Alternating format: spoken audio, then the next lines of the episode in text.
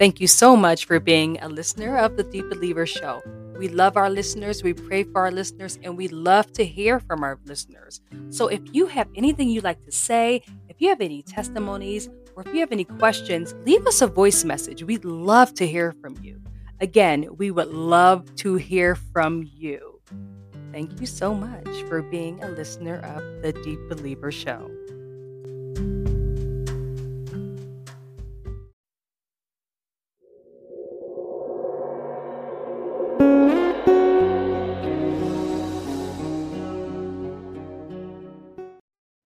Hi, everyone. This is Jennifer Bagnashi with Deep Believer. Today, our guest was an extremely shy child, so shy that his teachers thought he had a reading disorder. On top of that, he was an extreme introvert. Because of that, the devil liked to take jabs at him, but he didn't realize it was the devil. Years later, he became a minister, wrote three fantastic, fantastic books on shutting up the devil and he talks about that with us. Kyle Winkler, thank you so much for being with us today. Thank you, Jennifer. Honored to be with you today. Kyle, so you wrote three books, but before we get into that, tell us, were you raised as a Christian child or how was your upbringing? Yeah, my upbringing was very devout religion. I was raised Catholic, you know, and anybody that that has been raised devout Catholic like that, like not in kind of name only. Sometimes people are, are that way, but my family was very devout. We didn't miss a Sunday. We didn't miss what was called a holy day of obligation, which those are extra days that you're supposed to go to mass, as it's called, and went to one of the Catholic schools. So very into it. And I understood that Jesus died for my sins. I, I understood a lot of the Bible stories, I would say, growing up. I had a head knowledge, at least, of them. But what I didn't know, I didn't know the power that Jesus offered. I didn't know how personal he could be.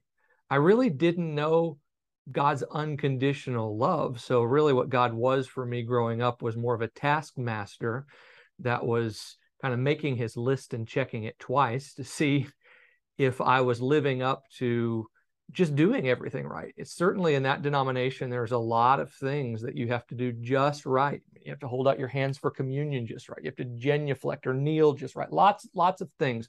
So I just really grew up believing that God was out to look at all the things that I was doing wrong and then punish me for them. And as a matter of fact, I remember hearing in our schools and from the teachers oh you better watch out otherwise god's going to get you back. So i don't consider that real christianity. I mean not I, am not saying that catholics can't be christians but what i'm saying is as i understood it about god wanting to punish me for my every sin and and just being a taskmaster. I don't really believe that's what the true gospel is.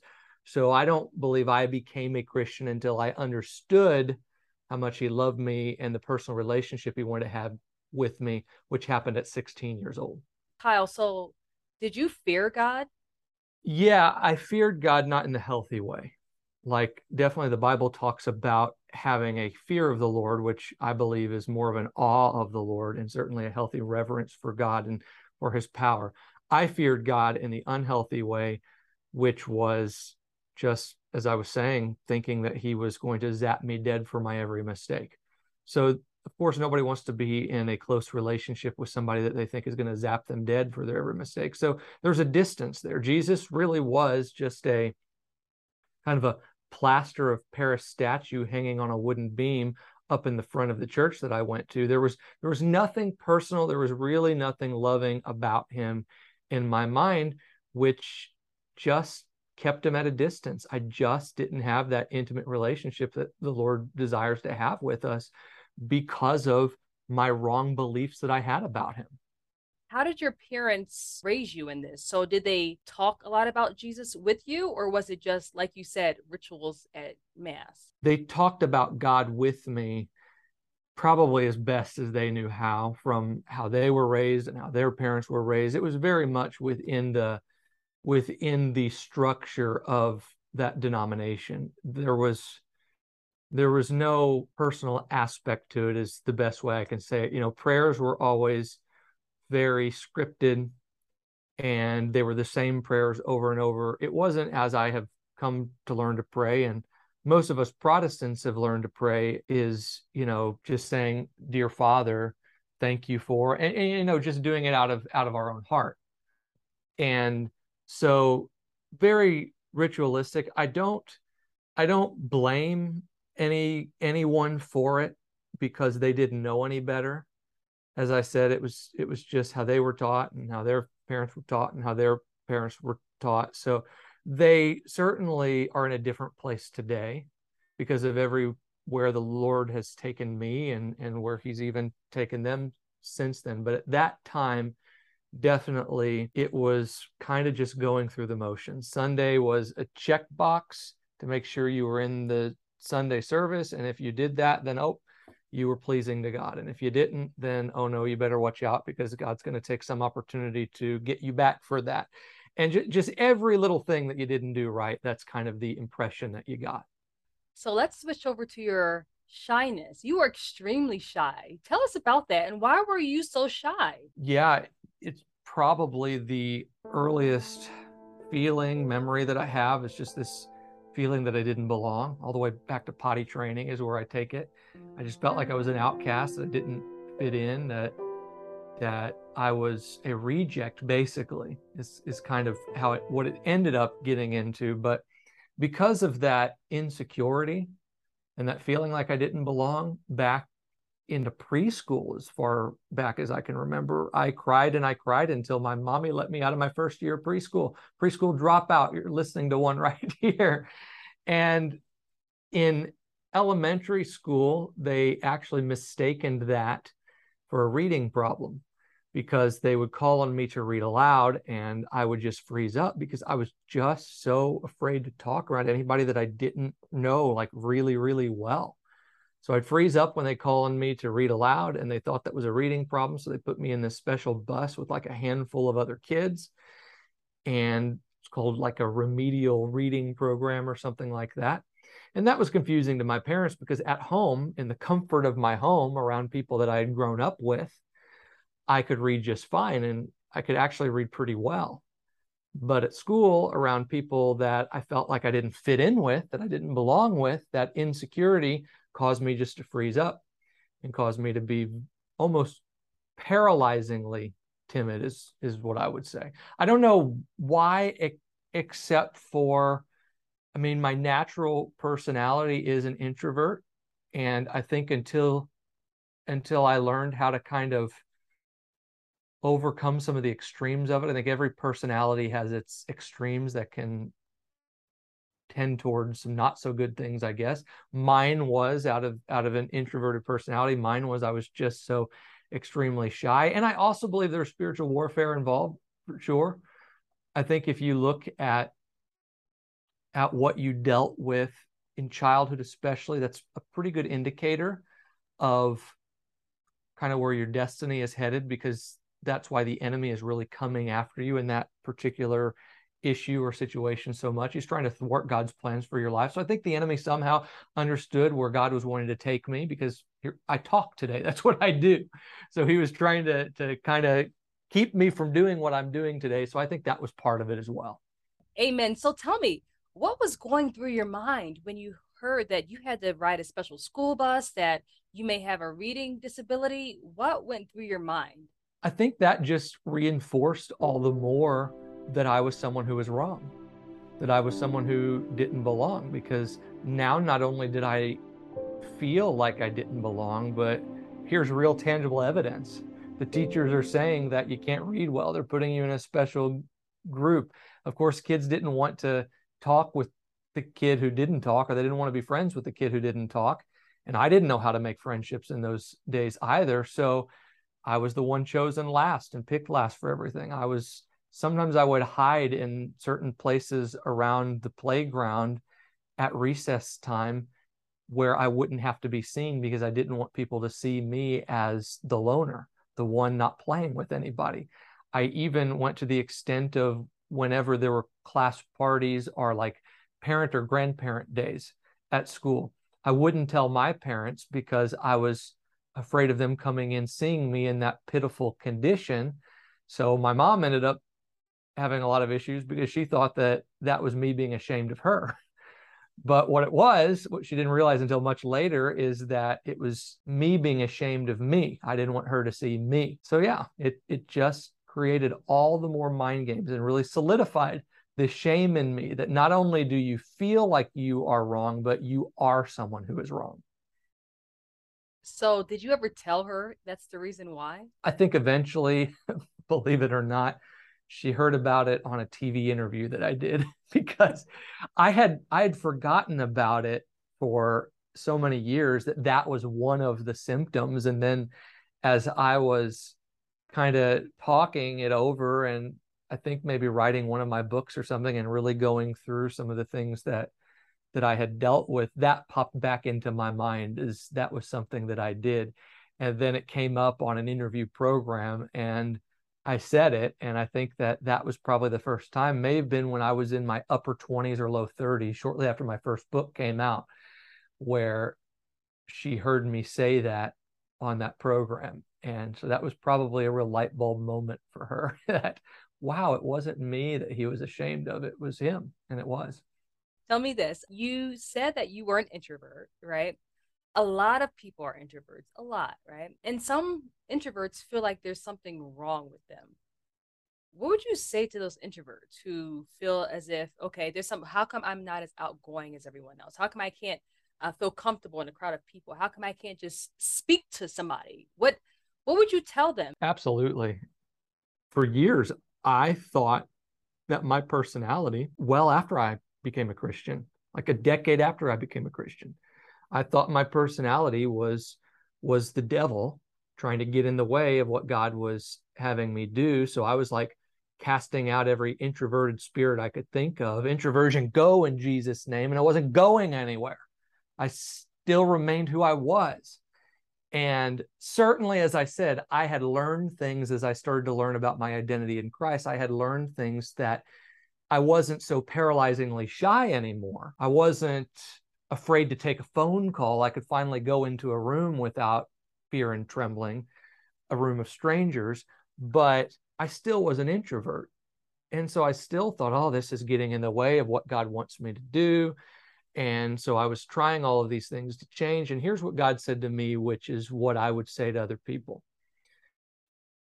He said, Kyle, stop trying to change that. He said, I gave you that personality. He said, I gave you that personality to do something that other people can't do with a different personality. God said, use the gift of you. He said, you have a personality, a style, and a story to reach people that others can't with theirs. Use the gift of you. And so when that really clicked, that my personality, like in its purest form, was not something given to me by the enemy, but was actually something given me by the Lord, I really leaned into it. And I really, instead of starting to despise it, I started to maximize it. And I realized it's that personality that enables me to write the books how I write them. It's this personality that enables me to preach the messages that I do. And so much of what I do in the ministry and the way I relate to people comes out of the blessings, the advantages of being an introvert. I tend to mine for deep insights. The the time that I spend alone time, you know, introverts, we are charged by our alone time. That's what makes us an introvert. Well, that alone time I often spend with the Lord, that's what causes me to seek the things that I seek out, which comes out in my writing and comes out in my preaching. So I really have learned how to celebrate it and maximize it and just realize that yes other people can do things that i can't there are other people that are better networkers there are other people that are better with small talk but i can do things that other people can't do so it's all part of celebrating who you are as a gift as a part of the body of christ and that really when i finally got that my greatest anointing, my greatest authority. It all flows out of finally being okay with who God made me. And you got to that point. And this changed when you turned 16. Tell us what happened when you turned 16 and your friends took you somewhere. Yeah, raised in that denomination of believing that God was just out to get me. And I also had all of this shame, all of this insecurity. So I switched to public school my freshman year. And I was around people of different faiths.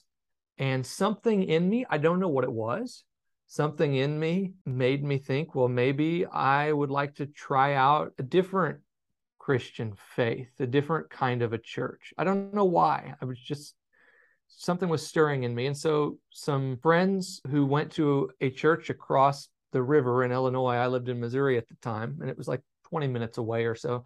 They invited me to this Wednesday night youth group at their church, which all I knew is it was non denominational. That's all I knew at the time.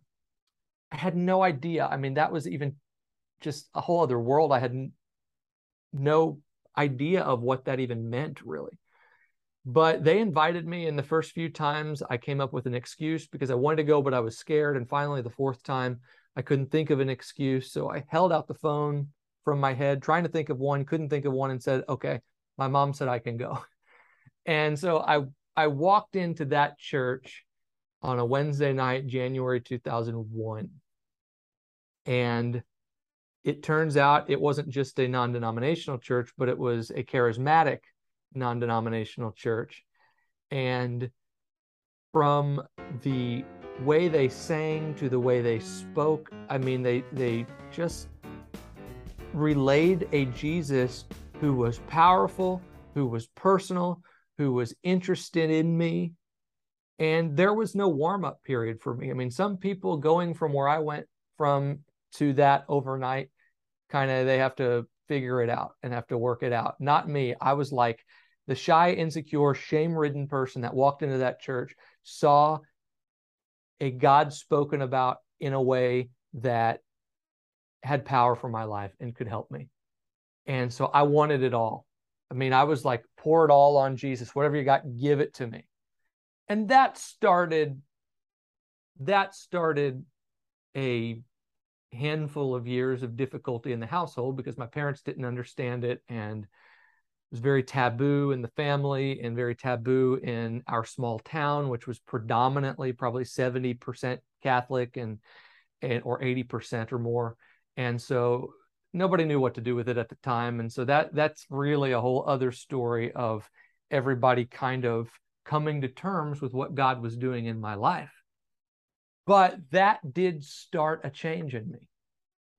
Like it wasn't everything. I mean, that started a decade long process, but it was a real change in me to where I started to read God's word for myself and I started to understand what God was saying as if he was speaking to me. And really, I started to understand who I was in Christ. I understood started to understand that I was loved. I started to understand that I was accepted. And that that really was a big thing because I believe for so many years I was nothing but a reject. And now I saw in God's word that He chose me. Ephesians says that I was accepted in the beloved. And so I started to understand over time that God's word was more real than what I feel and no longer a reject but accepted, no longer unloved but loved, no longer wrong but right. And that started to do something in me in a big way. When you tell me this, I'm thinking about you walking into this charismatic church and you're, you know, timid in a way, I'm sure, and you leave and God I feel like it's a supernatural thing how God supernaturally changed you. He didn't change you to an extrovert, but he took away the shyness. How did he take away the shyness? I, I feel like this is amazing because so many people feel as if um, being so close off is who they are.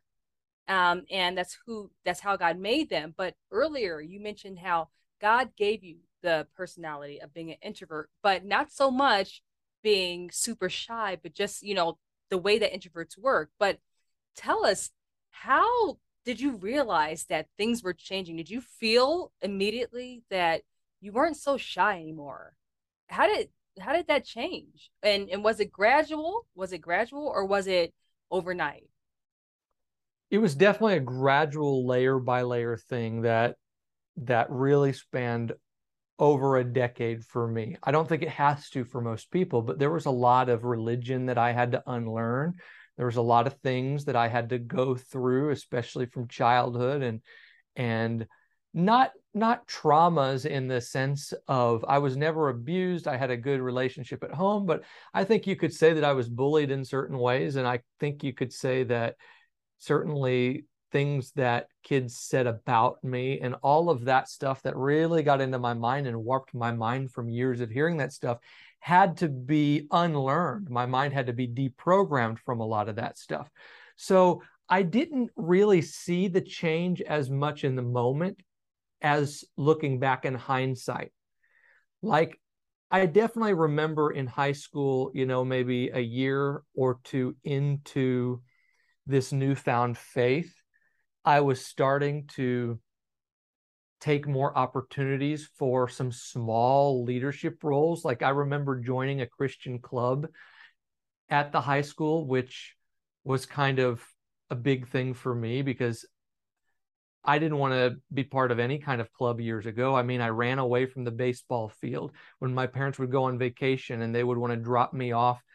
Like I remember these hotels having these special programs for the kids. I would run out of those. I didn't want to be part of anything eh, like that. And so suddenly I was taking opportunities to join things where there were a bunch of people that I didn't know. And even in the youth group that I was a part of, I was taking opportunities to kind of have more leadership roles and so that was something new that as as i looked back i realized wow something is changing in me there were still some mind games and there were still triggers and people could say things at that time that that would still send me off into into kind of a three week funk over some of the things that they'd say. But at least the first step was happening which was i was coming out of my shell and that just was taking place as I was getting the word of God into me as it related to who I was in Christ. That was just hearing the word and understanding Jesus is personal.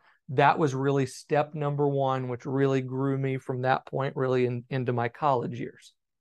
And then after college years was kind of another phase where where I really had to begin to identify with what the word of God said and really make my I am. That's kind of how I say it. I had to change my I am to match what God said about me and really had to go through kind of a mind renewing process, even to reprogram my mind from all of the ways that it was programmed in childhood. So that was that was the kind of the second phase of really breaking through a lot of this stuff. But to your point that you mentioned at the beginning of your question is that never changed me from being an introvert because as i said that is what god made me. But it did take away the stuff that i don't think has to go with being an introvert which was the the paralyzing fear and the insecurity and the anxiety and the depression. Those aren't part of being an introvert. Yes the enemy will sometimes capitalize on certain things about you and push you in those directions like he did me in childhood. But God's word broke those things off over time. But I still remained who I was, and I still am to this day. And it's what makes me me. And I celebrate that now. So I want to go back to a few things you said earlier. You mentioned that you had to unlearn the religion, or not the religion, but unlearn some things that you were taught um, in your prior faith, so to say.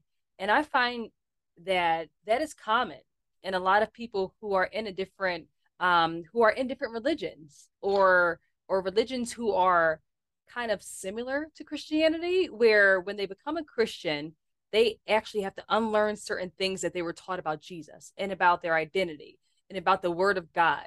Could you just tell us a little bit about the things that you had to unlearn? Yeah, I had to unlearn that God was not mad at me, or that God was mad at me, rather. I had to learn that He wasn't mad at me because I learned that He was mad at me. So I had to unlearn that, if that makes sense. I had to unlearn that God was punishing me. I had to unlearn this idea that I was a, still a horrible sinner, even though I was saved. Um, I had to unlearn that I needed to be afraid of everything, that just because I felt it, that it was true. Even in, in my book, Shut Up Devil, you know, I go through it's, it, it's all about shutting down the 10 lies behind every battles you face. Well, each one of those represent one of the 10 lies that I even go through in the book because they're what I had to learn. And then I've, I've found as I've been in ministry now for just about a decade, is that these are things that so many other people wrestle with too, regardless really of the denomination they came out of. It's just religion influenced by the enemy, I'm convinced. It's religion that tells you that God is angry. It's religion that tells you that you're still this horrible person well after you are a Christian. It's religion that tells you that God is punishing you, and in order to not be punished, you have to work all of it off. You have to do, do, do, do, earn, earn, earn. Earn yourself into the ground practically. And you can never do enough. You can never earn enough. So that was all ingrained in me from the tradition I came out of, but it's also just ingrained in me from the world. You know, in Romans 12, 2, Paul says not to be conformed with the pattern of the world. And part of the pattern of the world is that you have to do to get, you have to achieve to succeed. And so we treat our relationship with God in that way. And certainly I had my seasons of doing that. And that really messed me up all the more. So it was it was this deprogramming process of deprogramming from lies that I had picked up from religion, lies that I had picked up from when life let me down, lies that I had told myself, lies that feelings and fears and failures had put into me. A bunch of lies that I had to learn how to deprogram my mind from using the truth of God's word so that I could have what he said that I already had, and I could really experience who he said I already was in Christ. So, Kyle, you mentioned two things that I want to go back on. One was rejection, and the other one is depression. And these are huge topics right now. With rejection, you said that neuroscience suggests that rejection is tied to something. Could you elaborate on that, please? When I was really studying this, for my books and an e-course that I did and just really figuring out me in a lot of ways too. It's fascinating what scientists, psychologists, you know, just people who study the design of the mind say is that when you get rejected, it activates the same part of the brain as when you actually experience physical pain. So, what happens is rejection can feel like a sucker punch to the gut, literally, because that part of the brain that is activated in physical pain is activated in rejection. So, what that ends up doing as you've been rejected over and over again, and you come to associate that kind of pain with the situations that would typically reject you, your body gets into what you would call fight or flight mode, where it says, I don't want to experience that kind of pain again. And this is an experience that would typically result in that kind of pain. So avoid, run away, do something else besides that. So that is why people get a fear of rejection. It is literally that your brain has become programmed. Your brain has literally gotten warped by experiences of rejection so much that now even the hint of it, the suggestion of it, the potential of it the imagination of it is enough to get your body to say, no, don't even go into that situation because it's only going to happen again and you don't want to feel that kind of pain. So that's why, as I got older, and part of my process, I remember if I would walk into a room of strangers and I saw people laughing in the corner of the room, there was this trigger that would happen to where it would take me back to where people were laughing at me in childhood. So suddenly I would kind of go back to, oh, they must be laughing at me. Or even if somebody said something like a key word, it would it would hit that same thing where it would be like, oh, I remember that that meant I was a reject. That meant rejection. So avoid that. It was this constant fear that I had. And it was all because of, of what all of that did in my mind after years, after years, after years. Pathways were created. That's the neuroscience of it. You feel something, you feel something, you feel something, or you hear something, you hear something, whatever. You experience something often enough, there's actually a literal pathway that is made in your brain to where whenever you see something similar again, it goes down that pathway. So you have to learn how to rewire your brain, deprogram your brain, renew your mind, whatever you want to call it, just different phrases for the same thing. So that those things no longer trigger you to go down those old pathways, but you can actually rewire and renew your mind for positivity and for confidence and positive expectation instead of all of that other negative junk that you used to go through. And certainly that's what the Lord took me through. It sounds like what you're saying is that all those things that the devil put into your mind about yourself goes into your subconscious. So when certain things are tr- happens, you're triggered. So those come out of your subconscious little box and then it's activated. Now, would you say that uh, this is spiritual? Do you believe that um, the feeling of holding on to rejection or the feeling of not being able to let go of rejection or even the fear of rejection, fear, I guess, would you say that these are spirits? Do you believe that um, rejection or the fear of rejection is a spirit?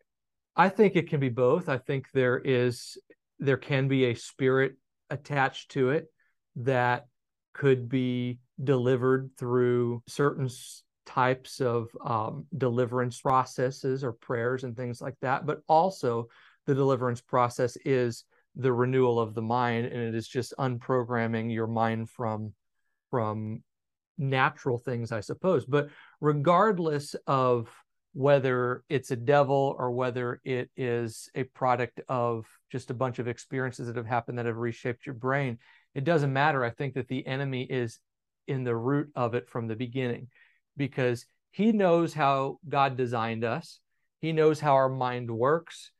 And so he kickstarts and I think he orchestrates things in our lives that will cause our minds and our bodies to react in certain ways in order to create these what would be called strongholds in us. That's that's what a stronghold at its basic definition is. It, it is a mental, it is a mind stronghold. And that's what the enemy does. He perverts God's good designs. God made our minds to be moldable. But what the enemy does is with bad situations in our fallen, broken world, he perverts God's designs so that it does something that God never intended to hold us back into a stronghold of negativity. So, in one way or another, the enemy's behind it, in my opinion.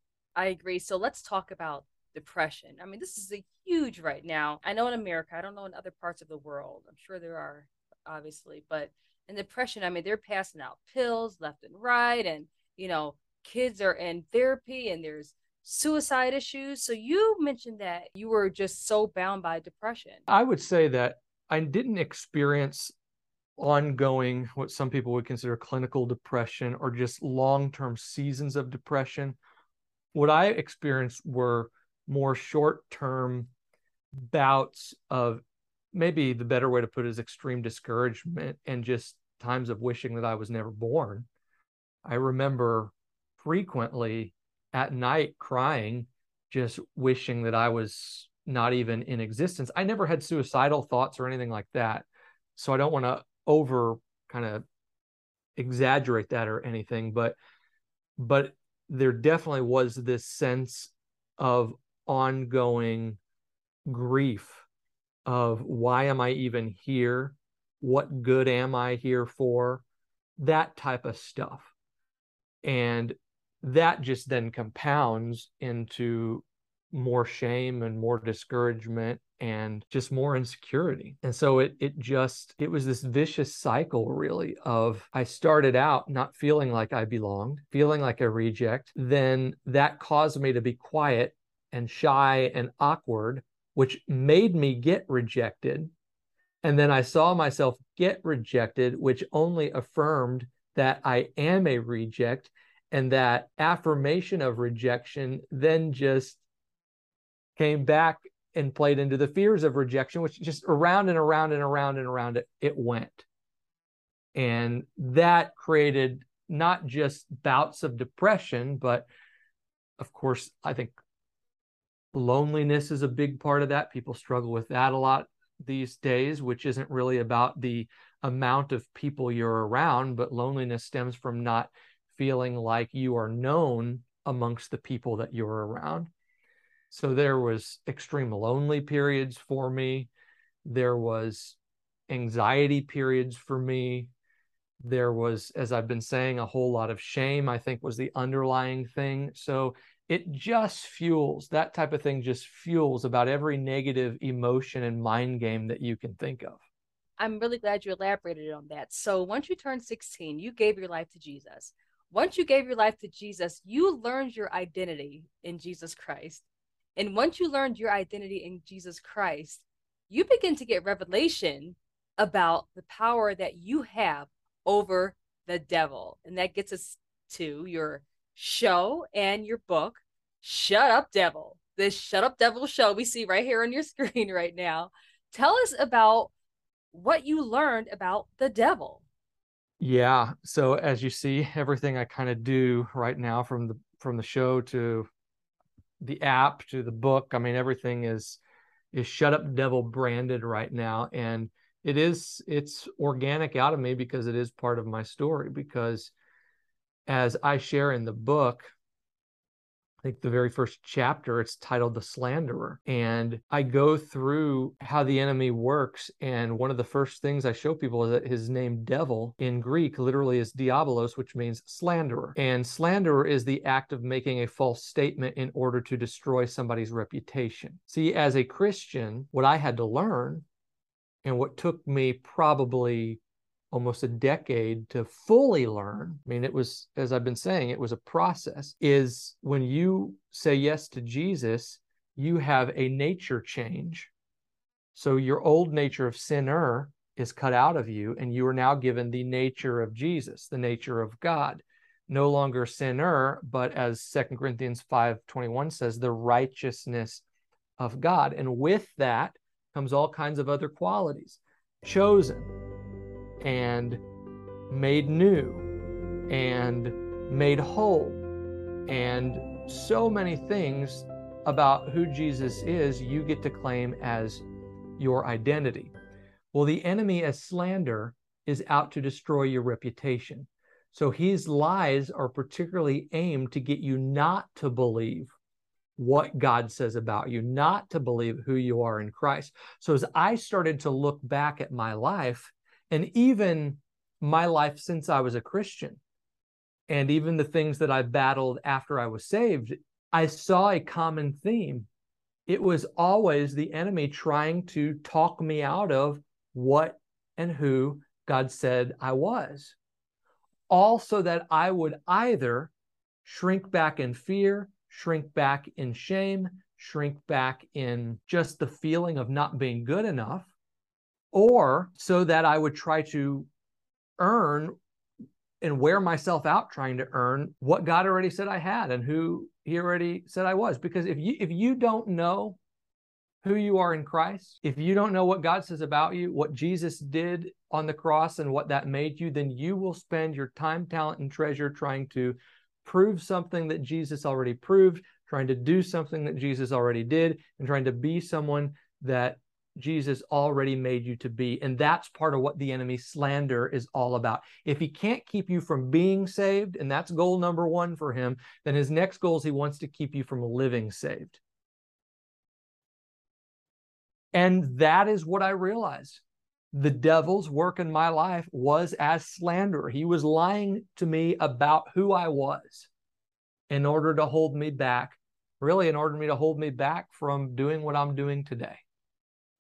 And so when I realized that, I just kind of made it my mission that that I am going to shout this from the rooftops and I am going to make sure do my best to make sure that the enemy and his lies don't work that way in as many people's lives as I can possibly reach.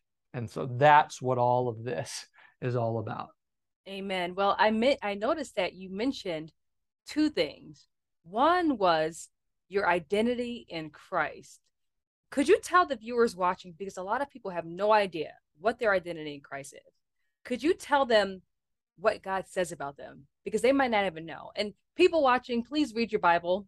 And the Lord tells you who you are and what you're capable of through him. So Kyle, could you just tell us right now what does God say about us? And could you give us some scripture? Yeah, I'll start out with scripture actually. I think the most foundational here is Second Corinthians 5:17. It says anyone who belongs to Christ. And that means anyone who has said yes to Jesus, as in, yes, Jesus, I believe you are God's son. I believe you did what you said you did. You died and you resurrected for the forgiveness of my sins. The Bible says anyone who is in Christ has been made a new person. Everything old has passed away. All things have been made new.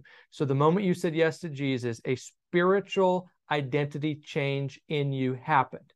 As I said through my story, your old nature of sinner was cut out and you were given the nature of God, which is brand new. At that point, God no longer defines you by your sin, but he now defines you by the sinlessness of Jesus. That's what made new. Your spirit is made new in that instance. And then it goes on. Second Corinthians 5:21 says he who knew no sin became our sin so that we would be made the righteousness of God. So that instant of you saying yes to Jesus, when you have that new nature put into you, not only are you made new, but you are also made right. So that is the eviction of all shame in your life because shame says you are someone who is wrong. God says in Christ, you are someone who is right.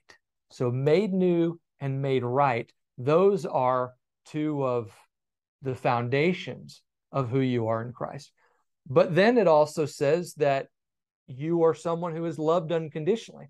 Now, that really didn't change because the Bible says before we were sinners, Christ died for us. So you're loved before you said yes to Jesus. But when you said yes to Jesus, the Bible says you became a child of God. So now you are loved as a child of God.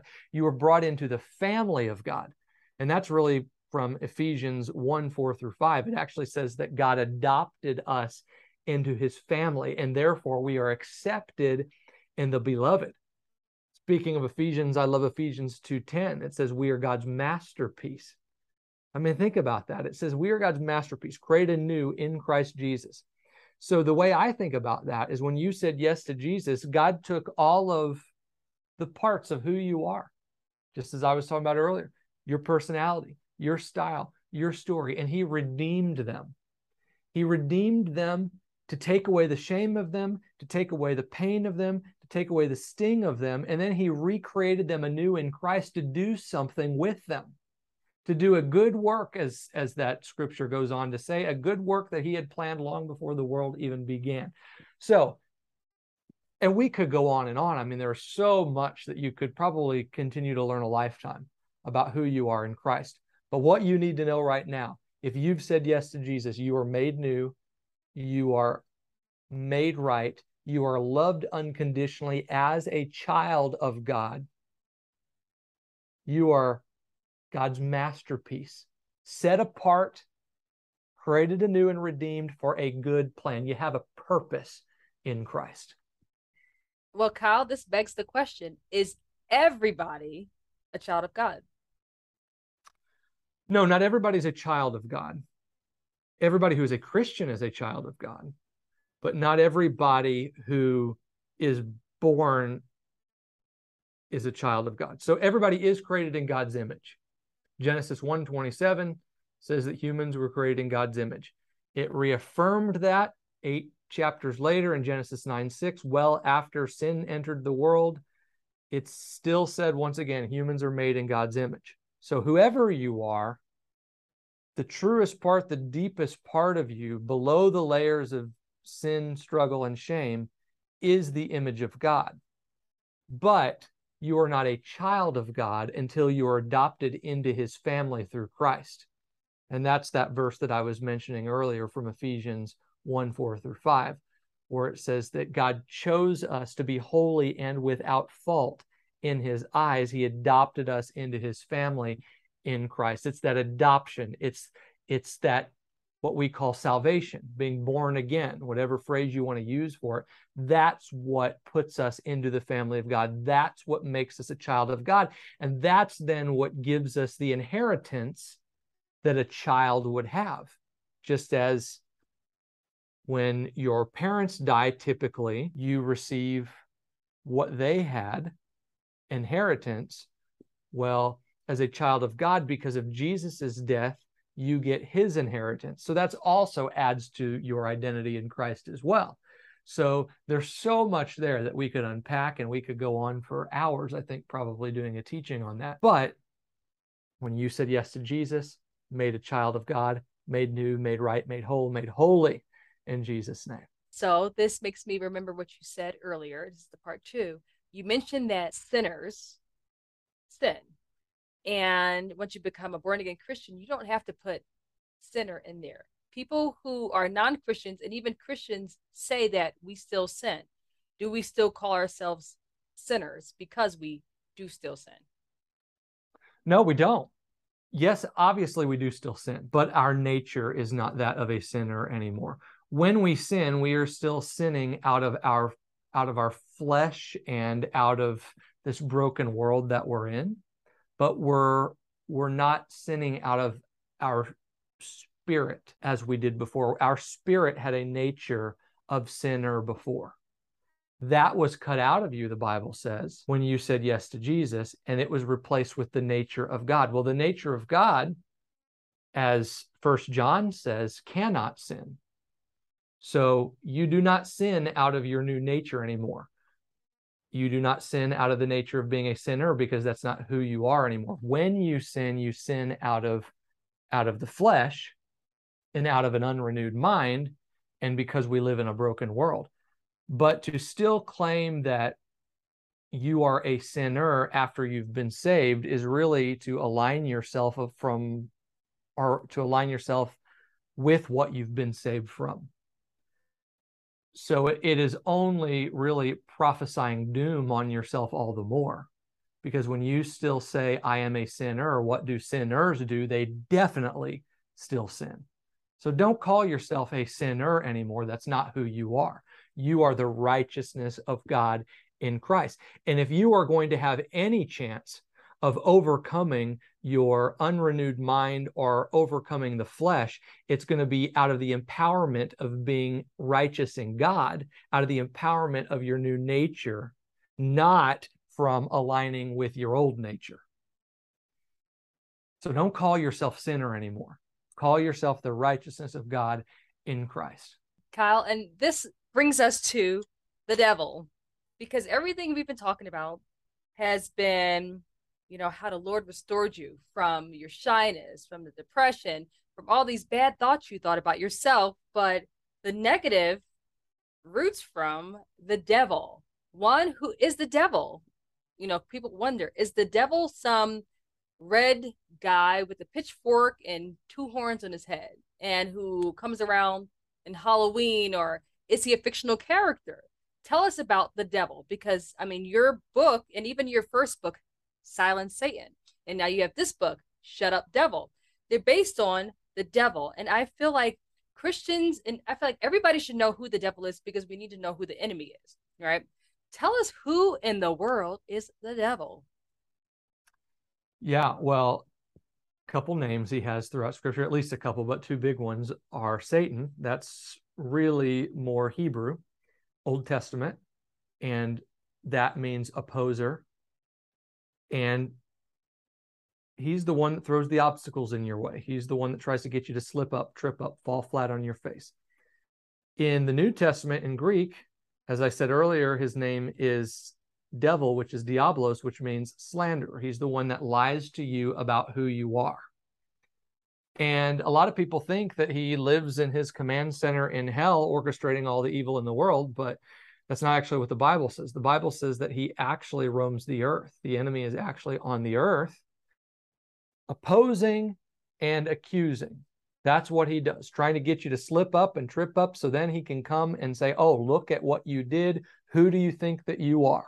That's his accusations. Those are his slander. You see, he can't change God's mind. So instead, he works to change your mind. And that's really so much of the bulk of what, what he does. The devil is defeated. He was defeated at the cross of Christ. So he doesn't have the power that he once did. He doesn't have the power to separate you from God anymore because the blood of Christ cancels his accusations. It has canceled the power of sin in your life. So that power no longer exists. So the only power the enemy has is what I kind of call the power of persuasion. And that's the power to try to convince you that you aren't who God says that you are, that you don't have what he says that you have. That's why so much of what I go through, especially in my book, Shut Up Devil, is all about overcoming what he does in your mind, because this is where he starts. If he gets you in your mind, then he gets you in your mouth, and that just trickles down to the rest of you, to your behaviors, to how you live, and everything else. It all starts with your thinking, with your believing. And in the book, as I go through who the devil is, I talk about what, what Peter said about who the devil is. He likened him to a roaring lion. In 1 Peter 5 8, he says, Watch out, stay alert, for your great enemy, the devil, the slanderer, in other words, roams around like a roaring lion, seeking who he may devour. And I go through the specifics of what the lion does and why, particularly, Peter likened him to a lion, which was not coincidental. But the short of it is that a lion has a small heart and lungs compared to the rest of the size of its body, which means that it is one of the slowest runners in the animal kingdom. A lion doesn't have stamina to last for very long, which changes how he hunts. He can't just see his victim off in the distance and decide to go after it the moment he sees it. No, he has to study it.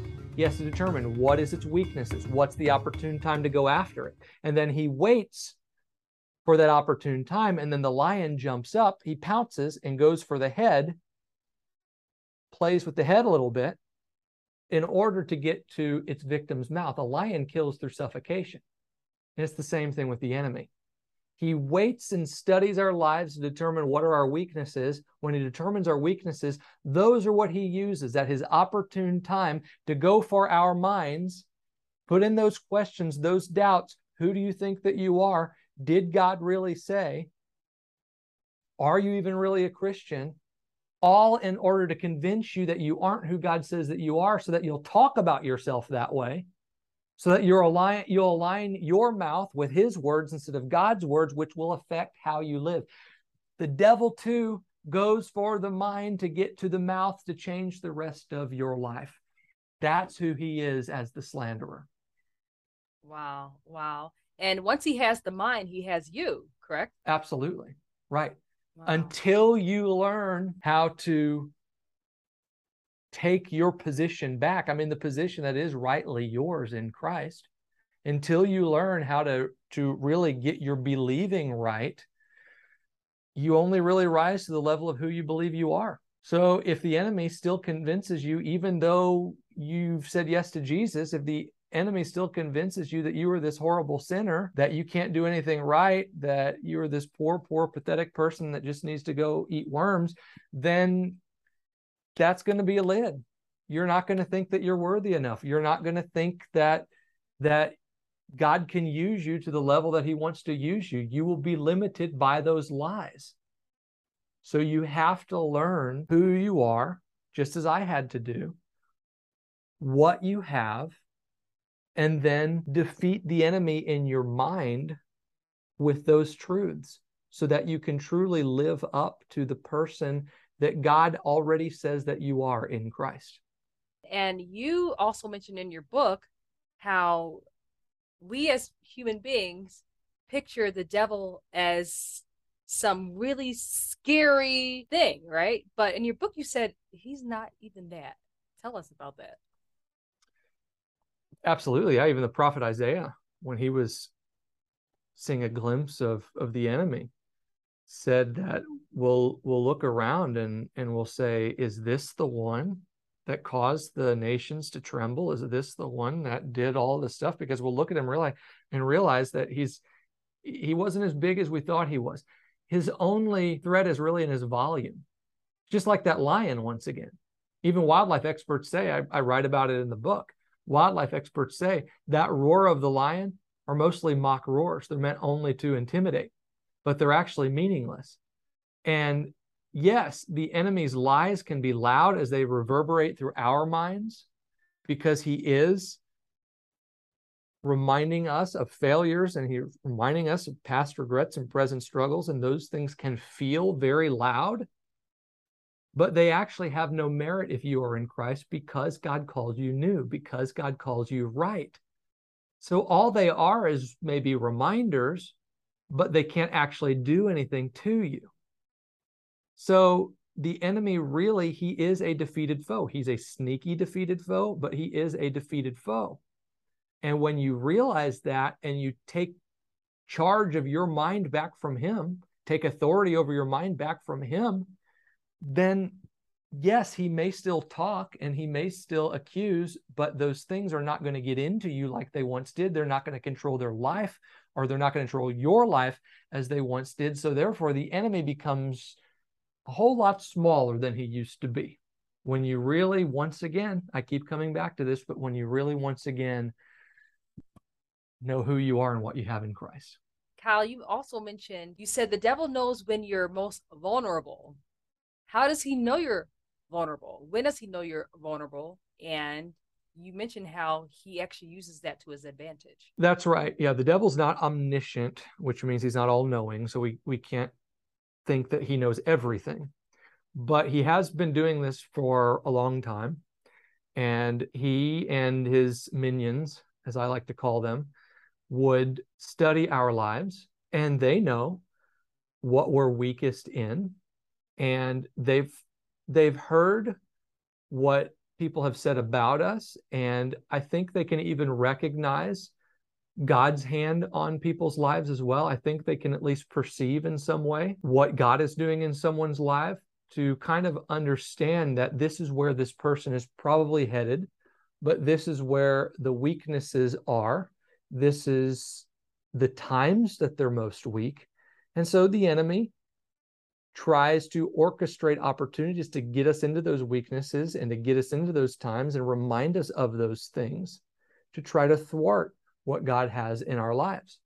And that's that's really that's his role as Satan.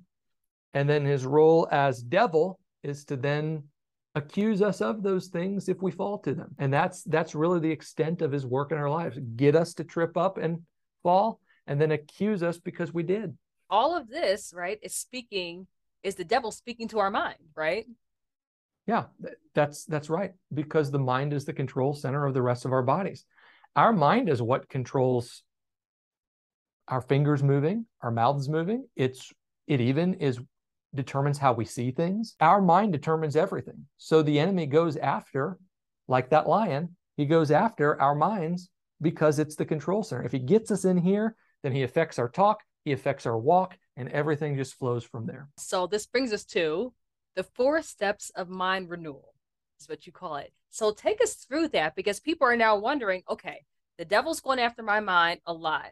I need a renewal of my mind. Say if they're a Christian right now, a, a, Christian is watching right now and they're saying that, or a non believer, you know, we'll walk them through how to be born again. But how do they accomplish the four steps of mind renewal? This is something that in my process that the Lord took me through, and I wrote about it in my book, Shut Up Devil. And it comes from Romans 12 2 which says to not be conformed by the pattern of the world. We talked about that earlier. Don't be conformed to the do to get, to the achieve to succeed in all the system of the world, but be transformed, it says, by the renewing of the mind. So that word transform there is metamorphosis, it's the change from one kind of thing into another kind of thing. So, what Paul is saying there is that as you start to think right, renew your mind, as you start to think right, you will actually become who God says that you are.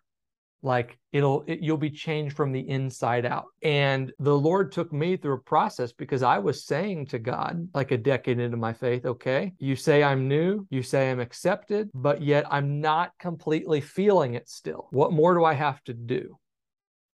And so God said I needed to get my believing completely right. I needed to renew my mind. I needed to completely unprogram my mind, deprogram my mind from all of the stuff that we talked about earlier, and reprogram it with his truths. And that would that would change me then the rest of the way from the inside out. And I call it this process, the four R's of mind renewal. The first is you read what God says about you in relation to what you're going through. So I was still dealing with some shame. So I needed to read what God said about me. That verse we've been talking about, Second Corinthians 5:21 was a great verse. He who knew no sin took on our sins, so we are made right with Christ. Second R is reflect. And this is really a process of internalizing and identifying what, what that word says. I just would ask myself three questions What does this truth mean about me? What does this truth mean about God? And what does that all mean about my situations? So if the scripture I just read regarding shame says that he who knew no sin became my sin, so I am made right. What that says about me is I am made right. What that says about God is he did for me what I can't do for myself. He is so good, he is so loving that what he did on the cross made me right. What that means about my situation is that I don't I don't need to fear that I'm wrong. I don't need to it's as simple as that type of stuff. Then third R is rephrase. Now take all of that and turn that into a personal declaration. Get it to change your mouth. Get it to change your words so that you align your words with what God's word says. I am the righteousness of God in Christ Jesus. I am not wrong. And everybody's per- declaration is going to be different. It's going to be customized to who you are and your experiences. There's no wrong or right answer to any of these things. But that's where you actually speak that out loud over yourself. And that actually starts to work with God's design for your mind to actually, like scientifically, reprogram your mind so that those old pathways we talked about earlier start to be changed with new pathways that are based upon the truth of God's word, based upon his love, based upon his grace. And then the fourth R is repeat. So continue to do that go back to those reflections, go back to those declarations, make kind of a habit out of it as often as you need to. You know, it takes at least a few weeks, they say, to create a habit. And that's because new pathways are being created in your brain. Well, it's the same with renewing your mind. In order to experience the boldness that you have because of the Holy Spirit, in order to feel like you're the righteousness of God in Christ, in order to you know, just see the manifestation of the things that God says that you are, you have to be intentional about renewing your mind to who He says that you are. And as you do that, things naturally really do change in you that affects how you talk and how you walk. So, four R's read, reflect, rephrase, and repeat. And I go through it much more in depth in the Shut Up Devil book as well, but that's the gist of it. What do you say to those people who say, I don't like to talk about the devil? It's so scary. It's so bad. And let's just focus on Jesus, which is good to always focus on Jesus. But what do you say to those people who say, we shouldn't talk about the devil? We shouldn't talk about the devil. And he's so scary. One, should we talk about the devil? Good question, right? And is the devil someone to fear?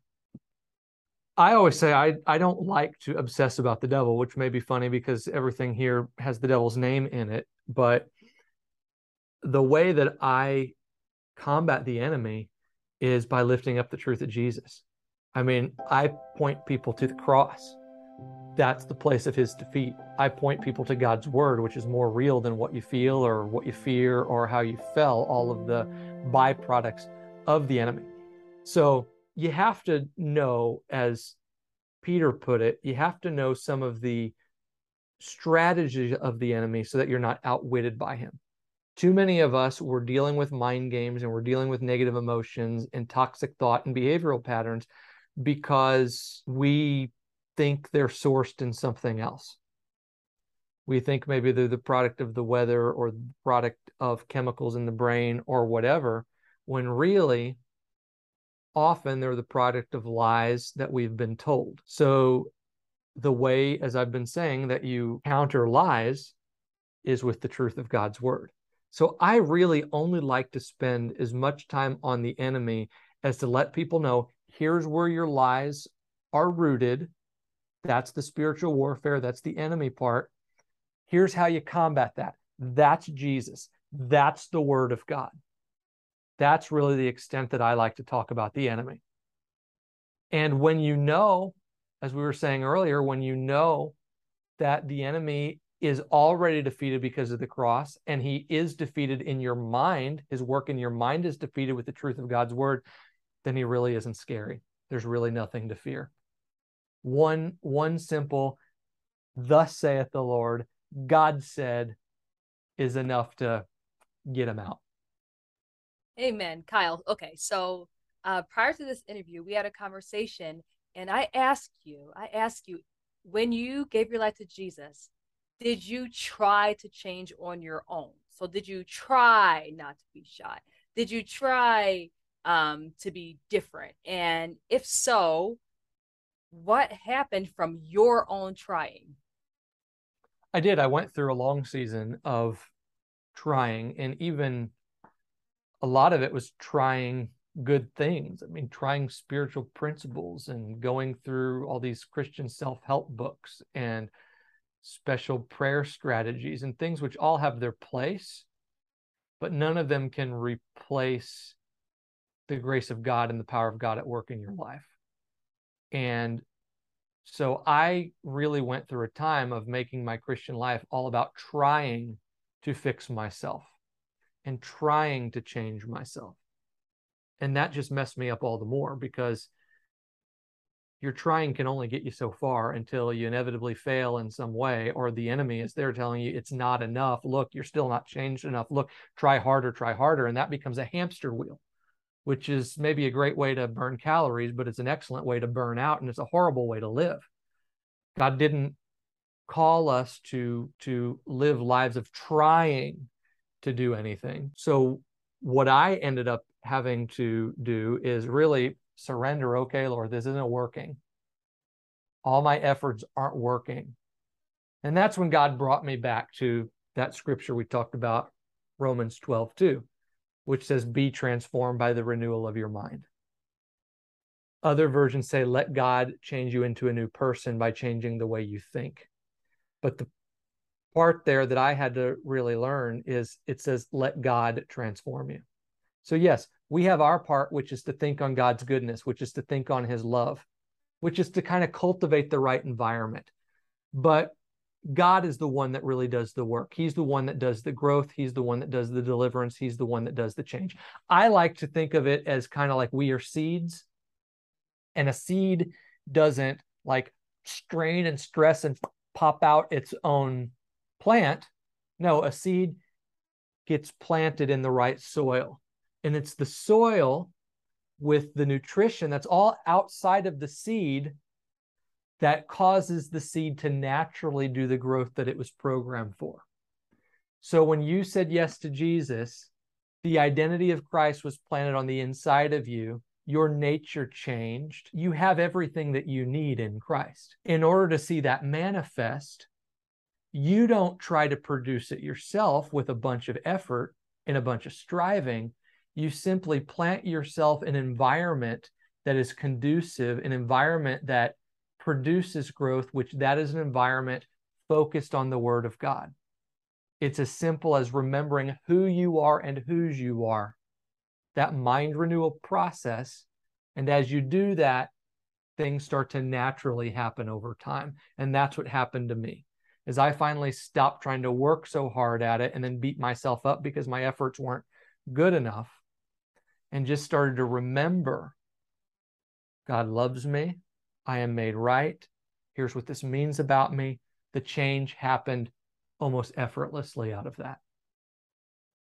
Wow, that is so good. That is so good. Now, I know we keep talking about your book, Shut Up Devil. Could you show us your book? And could you just elaborate a little more on what it's about because I feel like everybody watching this episode right now should seriously read this book. I mean, it is life changing. I told Kyle earlier how the first chapter just got me hooked. I'm like, wow, I mean, this is some really good stuff.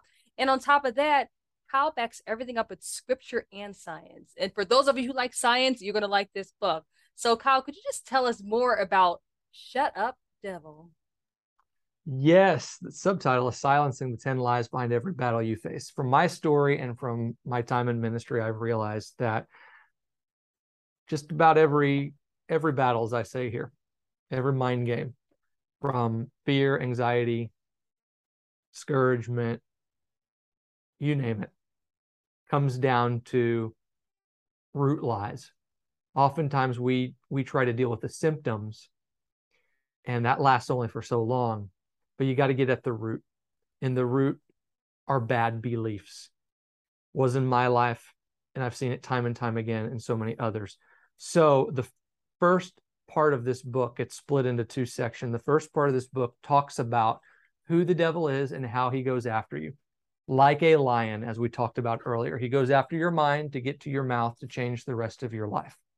Then we look at the specific ways he works into your mind and the kind of sneaky strategy, as I say it in the second chapter, that he he has against your mind, how he gets in there. Then we go through how God designed your mind and how you can flip the enemy script and how you can really use God's word to renew your mind, to deprogram your mind from all of those lies with the truth of God's word. How to use your mind and your mouth to do that. So, that is really the first part of this book. That's where we get into some of the science, even in the neuroscience and things like that, in a very practical and understandable way the rest of the book then takes that principle that we learned and applies strategic truth to those lies to undo those lies and to reprogram and renew your mind. So I go through lies that we talked about. Lie number one, you're still a horrible sinner.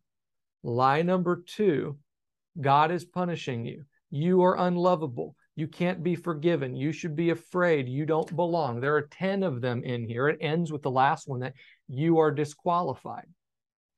All things that the enemy whispers into us that causes us fear, causes us depression, causes us anxiety, causes us shame. When you start to confront those lies with the truth of God's word through your mind and your mouth, the enemy loses his grip on your life and that's really what the book is here to show you how to do and help you out of, really. Amen, Kyle. So, could you do us all a favor? Could you please pray for everyone hearing this who hears the thoughts of the enemy, who thinks it's them talking, but it's really not talking, it's the enemy? Could you pray for them to, to be free from them and know their identity in Christ and know their value in the Lord? and to not give so much attention attention to the devil but attention and glory to god but just know that the devil is there so could you just pray for them um, because you were freed from depression shyness um, feeling that you were inadequate so could you pray for people who are watching who are feeling the way you're feeling and who just wants to be free and to give them confidence to say shut up devil it would be my pleasure. I know that there are people watching here who you're constantly hearing these voices that you are too much of this or you are too little of that. You're not worthy. You can't be loved. All of these things. I want you to hear what the Word of God says. And Father, I just pray with your Holy Spirit right now that you would translate these words and into words that would speak so uniquely to the people that are listening right now. God says that in Christ you are made new, that you are made right, that you are made whole, that you are his masterpiece, that you are enough because he is enough. And so, Father, right now, in Jesus' name, we just come against all of these lies that people have heard, lies when life had let them down, lies that they've heard from other people, lies that they've even told themselves from feelings and from fears and from failures. Father, may they know that they are not what they feel, what they fear, or the way they fell. But Lord, may they know their true, right identity in Christ as one unconditionally loved, one made new, Father. And God, I just pray that your truth, your truth would remain as, as an ever present reminder, Father, whenever things try to come against them to tell them otherwise, that your truth would rise up in them and that they would say, No, I am not accepting this. I do not have to accept this because God's word is more real than what I feel. I just pray that for you right now today. May God's word remain more real than what you feel in Jesus' name. Amen. Amen. Kyle Winkler, author of Shut Up Devil, thank you so much for this interview. Oh, it was a pleasure, Jennifer. Thanks so much for having me.